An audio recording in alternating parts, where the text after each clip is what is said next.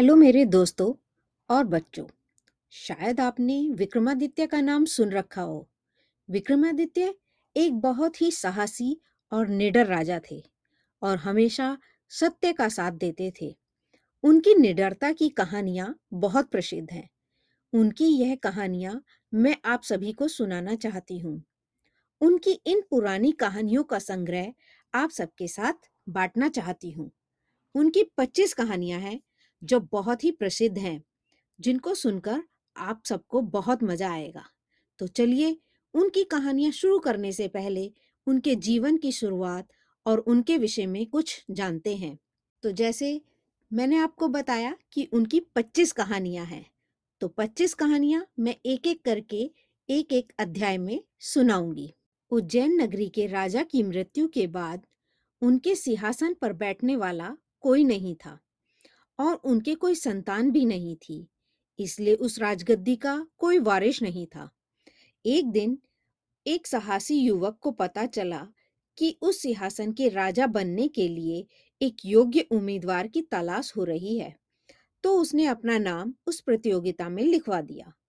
राज्य के मंत्रियों ने उसका नाम लिख लिया और उस युवक को बताया कि तुमसे पहले भी बहुत सारे लोग यहाँ राजा बनने के लिए आए हैं।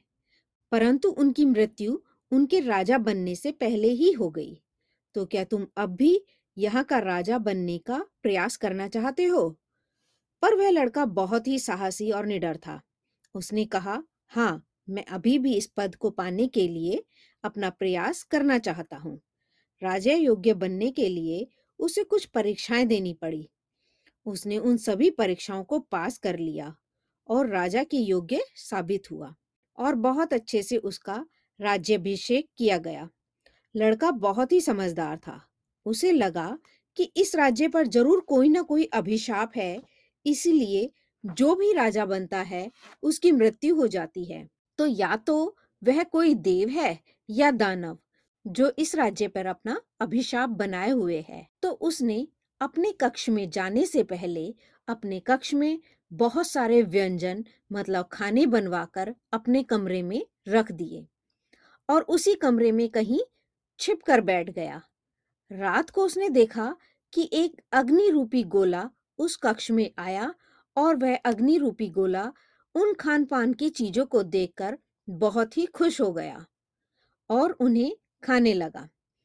उस लड़के ने अपनी तलवार निकाली और उस अग्नि रूपी गोले के ऊपर रख दी। और पूछा, कौन हो तुम? अग्नि रूपी गोला अपने असली रूप में आ गया और कहा, मैं देवराज इंद्र का द्वारपाल, अग्नि बेताल हूँ, जो तुम्हें लेने आया हूँ, पर मैं तुम्हारे साहस और इन व्यंजनों को देखकर बहुत प्रसन्न हूँ, और तुम अगर मेरे लिए ऐसे ही अच्छे अच्छे व्यंजनों का प्रबंध करते रहोगे तो मैं तुम्हें अभी नहीं मारूँगा।